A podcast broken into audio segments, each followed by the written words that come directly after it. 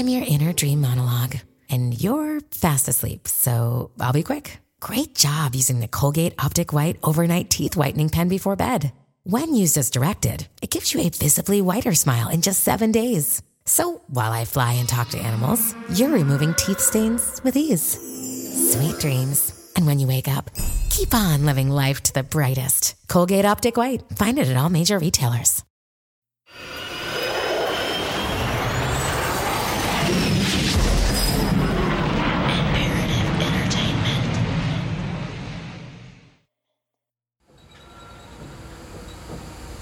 There are certain sounds you expect to hear on an oil rig. There's the roar of the rig's diesel engine, the clank of steel and iron, roughnecks cussing one another. But not this.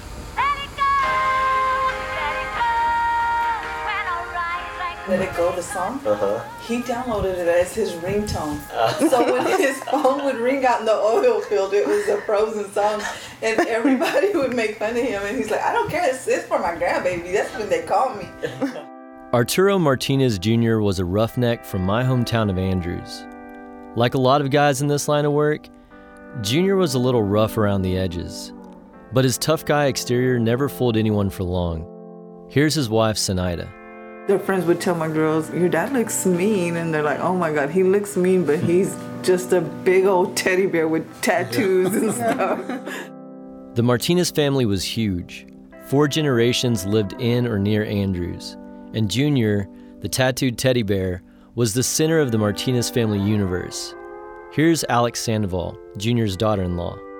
To me, he was goofy, like always loud, laughing. Everything that he did was about his grandkids and his kids and his wife, like always making people laugh.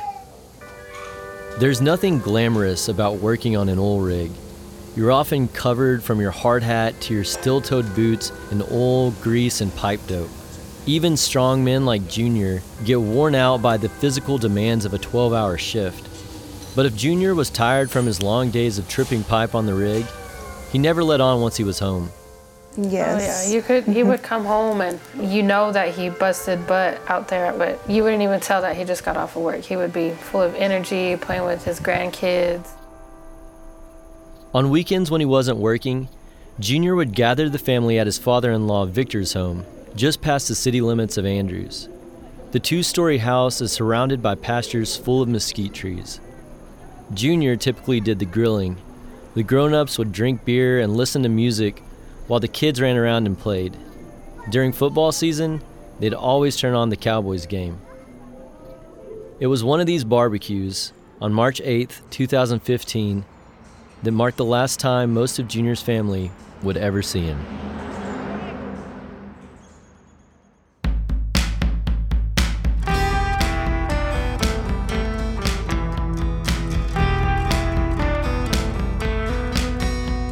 I'm Christian Wallace, and this is Boomtown, a podcast about the biggest oil boom in Texas history and the people who call the Permian Basin home. In this episode, we're going to tell you a story about roughnecks. Despite all the remarkable advances in technology, the oil that fuels our everyday lives, our vehicles, our planes, the heavy machines we use to pave roads, build cities, and harvest crops, all of that still begins with the tens of thousands of rig hands who wake up before the crack of dawn every morning to pump crude from the ground.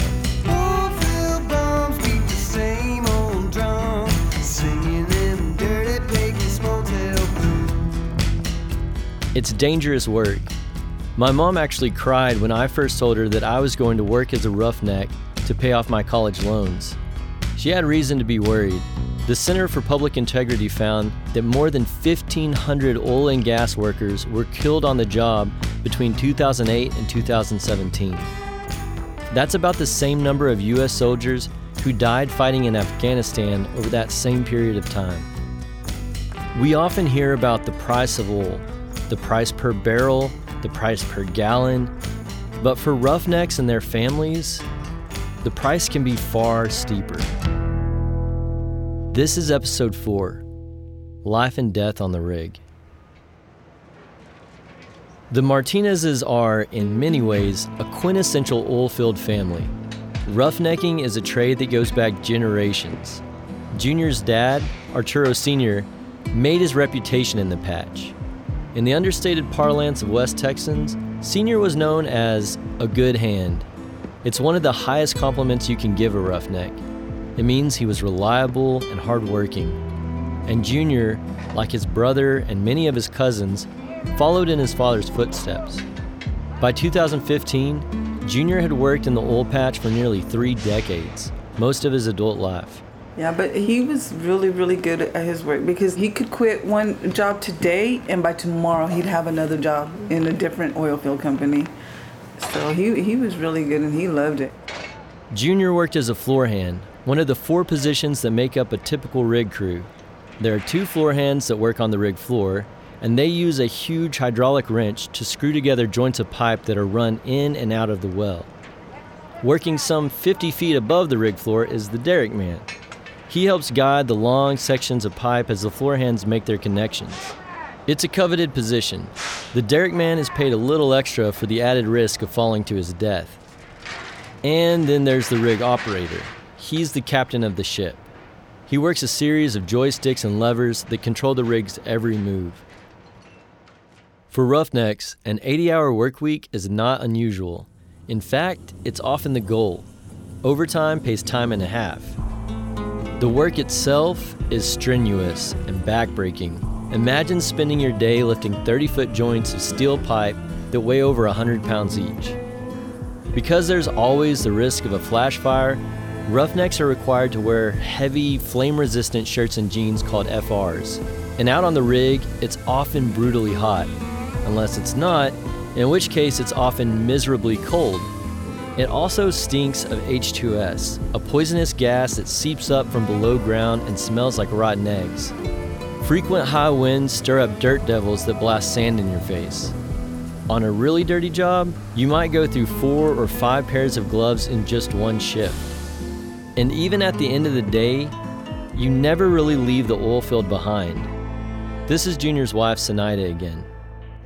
It's so funny though, cause he'd come with oil and stuff like in their ears or whatever, and my my girls were always like, "Dad, you got oil in your." He's like, "Baby, I'm saving that oil. One day we're gonna be rich." As difficult as the job can be, working in the patch does have its rewards.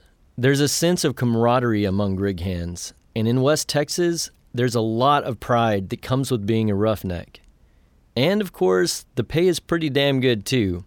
While manufacturing and factory jobs are disappearing across America, the Permian is one of the few places where a person without a college degree can work hard and make a good living for their family. Here's Andrea, the second of Junior's three daughters. Every time he would get paid payday, he'd be like, "Let's go," you know. I'm gonna go take y'all shopping, go get y'all's nails done, whatever it was. And my mom would be like, "You spend too much money on them." But of course, she was always with us too, so she was getting spoiled too. When Junior and Sinaida's youngest daughter, Sadie, got pregnant at 15, the child's father immediately quit high school and went to work. Rogelio, or Roy as most called him, landed a high paying job as a machinist at an oilfield servicing company. He was later laid off during a downturn, but Junior told his son in law to come work with him and Senior. And so, in late 2014, three generations of the Martinez family went to work on the same rig. Roy quickly learned to hold his own. I had never seen a kid that young that was so responsible. Senior was the rig operator. He was notoriously tough on his crew. Some called him the whip. He had good reason to be. Every time his rig was up and running, millions of dollars of equipment and the lives of the men working the rig were literally in his hands. And there are plenty of things that can go wrong. Each well comes with its own particular quirks. You might hit pockets of poisonous gas. Sometimes the pressure spits up old drilling mud and other nasty muck all over the rig hands. There's not much room for error, and errors happen all the time. There are a lot of moving parts on a rig, and if a piece wears out or breaks, it can be deadly. Communication on rigs can also be difficult, with all the noise and the derrick man working 50 feet above the rig floor. One wrong move by a crew member can cause a heavy chunk of metal to crush another man's finger clean off his hand. And If the pressures and fluids aren't constantly maintained, every well has the potential to become a bomb. In the Permian, it's common to hear about oilfield accidents on the nightly news. New details tonight in a tragic oil field accident in Midland County. One man was crushed to death, another was injured on a well site this morning. Tonight, we're taking a closer look at safety in the oil field. Well, in the oil field, it's always been like that. You know, doesn't matter if you're afraid of it or you're not. If accident's going to happen, it's going to happen. You know, you know you're going to work, but you don't know if you're going to make it back home or not. It's pretty rough. That's Victor Martinez, Junior's father in law. Candice Ruiz runs Dark Horse Safety, a company based out of Andrews that specializes in training other oilfield companies in safety compliance. She's also been hired to investigate fatalities in the patch. She says the heightened pace of today's frenzied boom has brought additional dangers.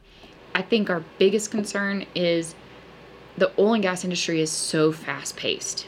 When I get a call for equipment, it's usually Candace, I needed that yesterday. Like I'm in a hurry, I'm in a bind, I need it now. So everything is very fast paced. Well, when you have a very fast paced industry, that means that if you're blowing and going like that, then a lot of things are taking a back seat. And it a lot of the times if it's like that, safety is the thing that takes the back seat.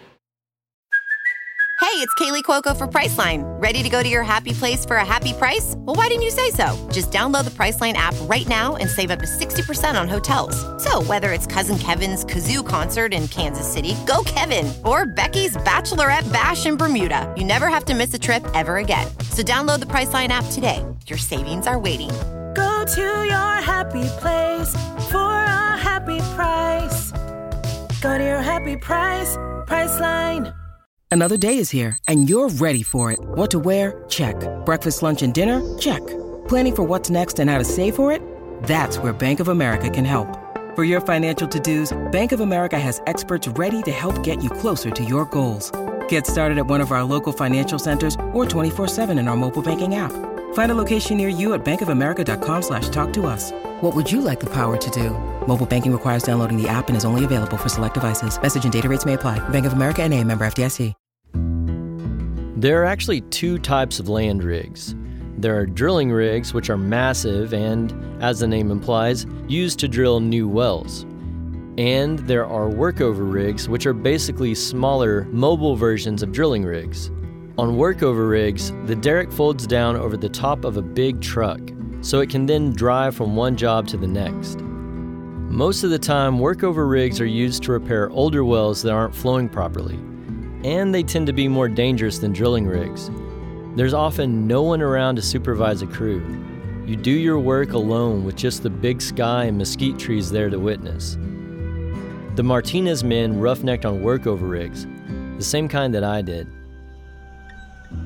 My closest call on a rig came one scorching day in June 2013. I was working on the rig floor when I heard a loud popping noise, the sound of metal striking metal in the derrick. I thought the whole rig might be coming down, so I jumped over the side rail some eight feet to the ground. I was running away from the rig as soon as my boots hit the dirt. I ran nearly half a football field before turning around to see what had happened. The operator was slumped over the brake handle, and the floor hand was laying on the rig floor about three feet from where I had jumped. The sand line, a wire cable more than half an inch thick that's meant to hold an extraordinary amount of weight, had snapped. Spinning violently back around the winch drum, the cable had unraveled into strands of flailing wire. The operator had been struck in the back.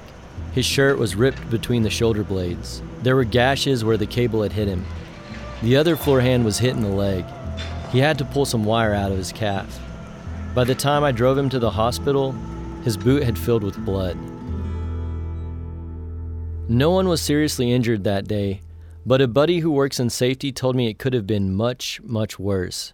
Normally, when a sand line breaks, you don't take a man to the hospital, he said. You pick pieces of him out from around the drum. March 10th, 2015 started out like any other Tuesday morning in the Martinez home. Junior and Sinaida got up long before the sun rose. Sinaida made breakfast while Junior showered. Roy and Sadie lived with them at the time. Roy was 19 and Sadie 18. They had recently welcomed their second child, a boy named Dominic. On most mornings, Roy would rush out of bed to beat Junior to the shower, and Sadie would get up to make his lunch. But this morning, Roy and Sadie stayed in bed a little longer. Here's Sadie's aunt, Victoria Garcia. In that morning, he just held her in bed and told her, I'll buy lunch today. Let me just told you a little more. And he sat in bed and he held her. Roy finally climbed out of bed and got dressed. But before leaving that morning, Sinaida said he did something else that was a little unusual. What what I remember most about that morning though was um, Around and to kiss my daughter and, and his his babies. He walked out the door and he came back in and he gave him another kiss and another hug. And that just sticks to me every day. Like he did every morning, Arturo Sr. swung by the house around 5:30 a.m. to pick up Roy and Junior in his company truck. They probably stopped at a gas station before heading out of town. They would have fueled up and added ice to their water cooler. They would have chatted with the other crews doing the same thing. Then, the three men and another rig hand headed to a location in Upton County, about 100 miles southeast of Andrews. That morning, the men arrived at the rig around 7:30. After that, they would have gone into the doghouse to change out of their street clothes, hang them in the lockers, and pulled on their dirty FRs. They would have snagged a fresh pair of cotton gloves, put on their hard hats, and then head out to the rig. At the time, they were working on a rig owned by an Odessa based company called Mason Well Service. Their job that morning was to place a blowout preventer on a well, something they'd done many times before. Sinaida had gone back to sleep after Roy and Junior left. A few hours later, around 10 a.m., she was startled awake. And I heard banging on the door, and then um, I heard my brother's voice, and he's like, "Get up, get up!" And I'm thinking, my brother. If anybody knows my brother, my brother's loud. He's just trying to get me up. And he's saying, um, "They said there was an accident out there where Junior and them were, and it's not good." And I was like, "What do you mean?" He said, "It the rig exploded." He, and I said, "Well, where's the guys?" He said, "They're not here no more." I just remember us screaming and crying, and, and my daughter telling us, "Hush, hush, it's not true, it's not true." She grabbed her phone and she just kept calling Rogelio over and over and over and over. She stayed like that, I believe, for like an hour. She's like, "It's not true." She kept screaming like, "Answer your phone, answer your phone." Word of the accident spread quickly, and members of the Martinez family rushed over to Sinaida's. Alexis, Junior's oldest daughter, happened to walk into the kitchen just as her grandpa broke the news to her partner Alex. I had barely walked in when he was telling her that no one on the rig made it. And in my head, I was just like, oh my gosh, I have to go tell my mom about my dad. Mm-hmm. And then I stopped and I started thinking, and I was like, my grandpa and Roy are on the same crew. And they said no one lived, so did we just lose these three men? Alexis called her sister. Andrea had gotten up early that morning to make lunch for her husband Cameron, who also works in the oil field. She and her kids had gone back to sleep, and Alexis's call woke her up. She jumped in her car and raced over to Sinaida's. She didn't even bother to put on her shoes. As soon as I seen everybody there and my mom crying, I just knew it was bad. Like I knew it was really bad. And that like killed me. Like just walking up knowing I'm gonna find out the worst news ever, you know, was that my dad passed and I just remember my grandpa like crying, like this can't be true. Like how do you know they're not okay? Like so my grandpa was calling everybody trying to find out, you know, if they were okay or not and nobody was giving them information and finally they found out, yep, it all you know, there's only one survivor and the rest passed. It was a true nightmare. Throughout the day, the rest of the Martinez family and close friends made their way to Sinaida and Junior's house. Officers from the Andrews Police Department came by to confirm what everyone had feared but prayed wasn't true. All three men were dead.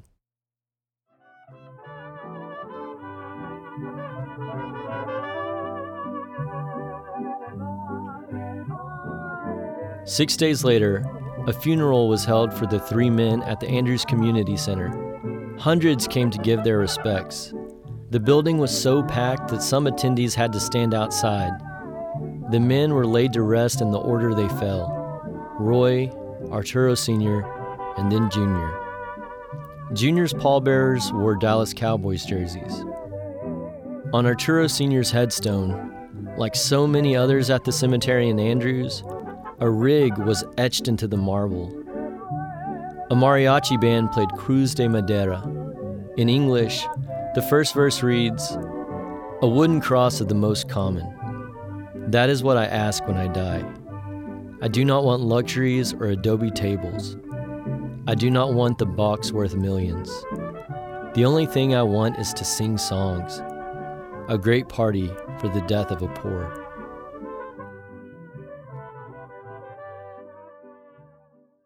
A tragedy of this magnitude, where three members of one family die in a single blast, is obviously not common even in a dangerous industry like this one. Local media covered the accident extensively.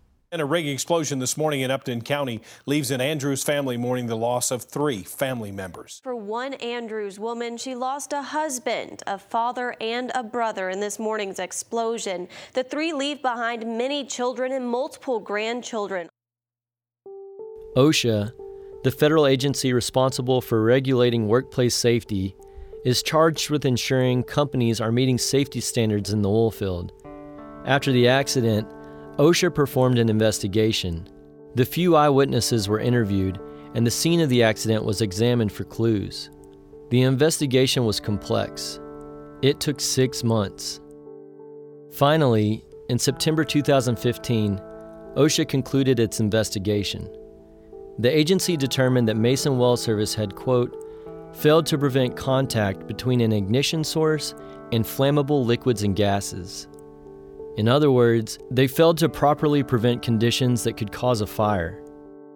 On a well that's leaking highly flammable gas, there are all sorts of potential ignition sources. Wherever the spark came from, the gas ignited and went up like a fireball. The fire was so hot, it twisted the rig's steel derrick and burned the men's company truck that was parked nearby. It took three days to control the blaze. The OSHA report stated that Roy, Arturo Sr., and Jr. all died from burns.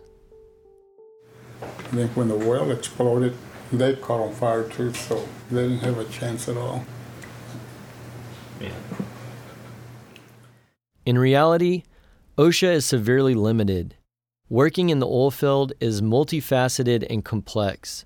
And a government agency that oversees every industry from residential construction to automobile factories can't regulate a rig's every move. Because OSHA investigations are so limited, we may never know exactly what happened that day. OSHA ended up fining Mason a total of $50,400. The Martinez family was paid workers' compensation and settled with Mason for an undisclosed amount. Shortly after the accident, Mason Well Service shut down and its assets were sold to Eagle Completions USA, whose CEO is the daughter of Mason's principal owner. Eagle is still active in the Permian Basin.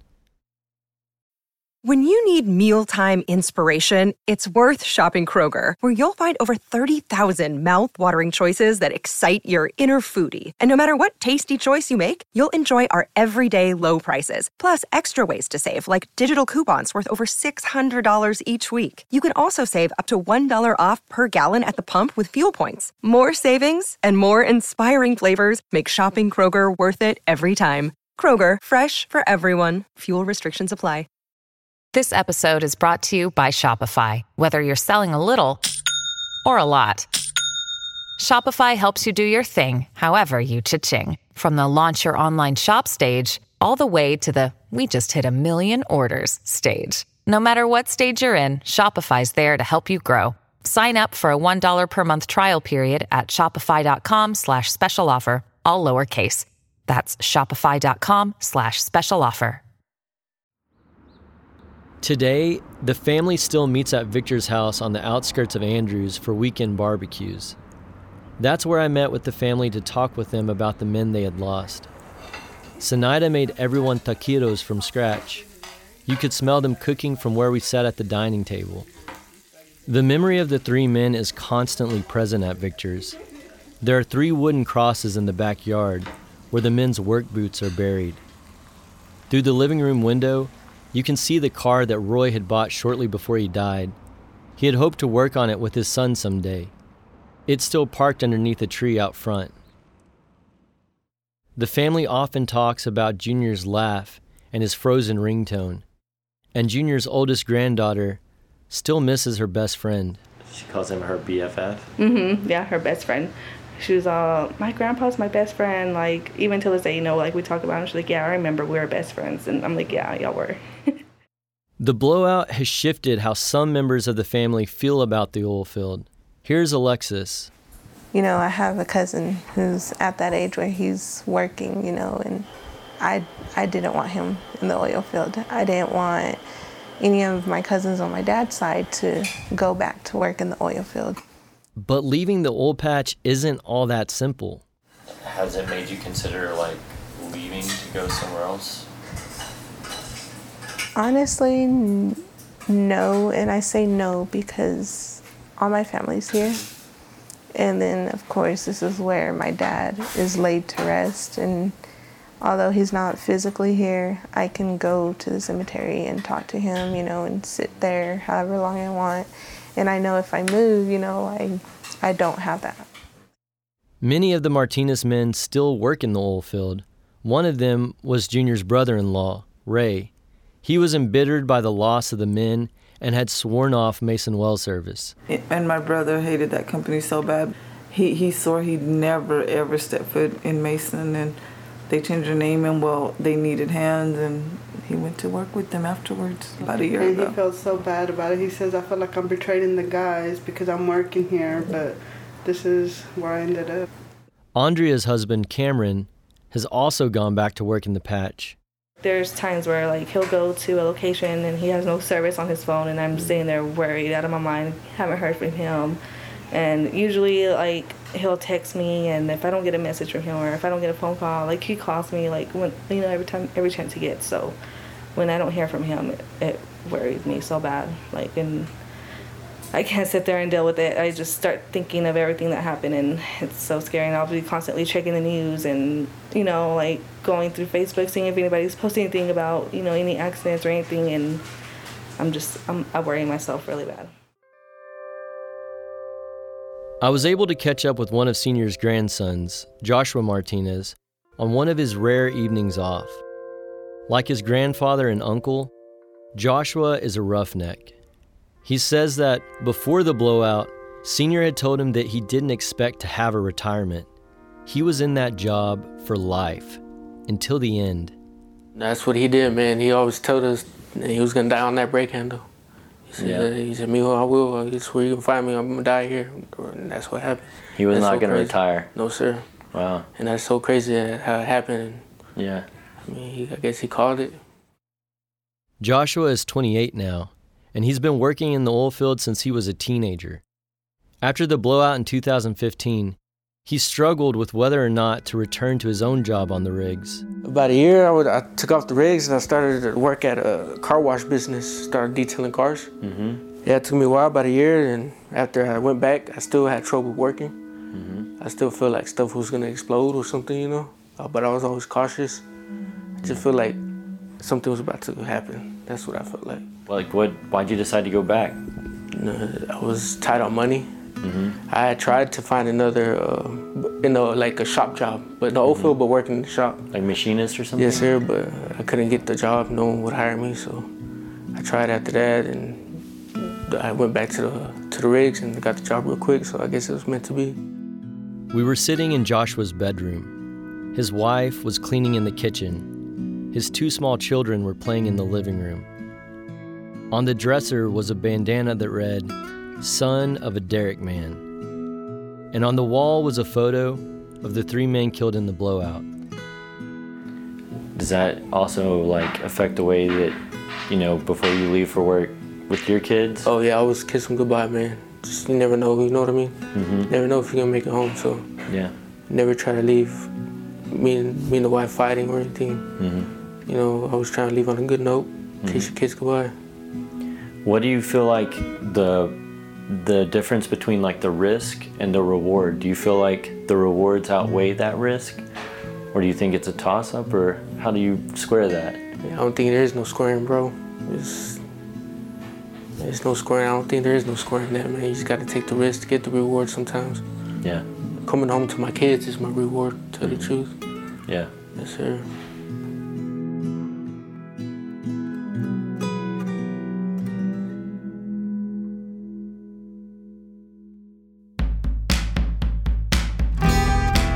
On the next episode, we're going to do something a little different. Our guest host, Susan Elizabeth Shepard, takes us inside the wild world of Boomtown sex workers. Boomtown is a co production of Imperative Entertainment and Texas Monthly. Executive producer is Jason Hoch. Produced and engineered by Brian Standefer, who also wrote the score. Boomtown is edited by J.K. Nickell and Megan Creydt and co reported by Leif Reigstad. Our theme song is written and performed by Paik Rossi. I'm your host and writer, Christian Wallace. Texas Monthly's parent company also owns interest in the midstream oil and gas industry, among other diversified investments. Our editorial judgments are made independently of any such investments. Don't forget to tell your friends about Boomtown and leave a review on Apple Podcast if you like the show. Boomtown is a 10 episode series with new episodes available every Tuesday. Follow us on social media and visit texasmonthly.com slash boomtown for more on this story. The BiggerPockets portfolio of podcasts are worthy of your investment. We're having a real conversation as real real estate investors. New episodes available every day. It's important to buy where it makes money and not necessarily where you want to travel to. BiggerPockets, On the Market, Rookie Real Estate, or Money Podcast. The purpose of flipping is to create more cash so then you can reinvest into other types of properties. The BiggerPockets Podcast on YouTube or wherever you listen.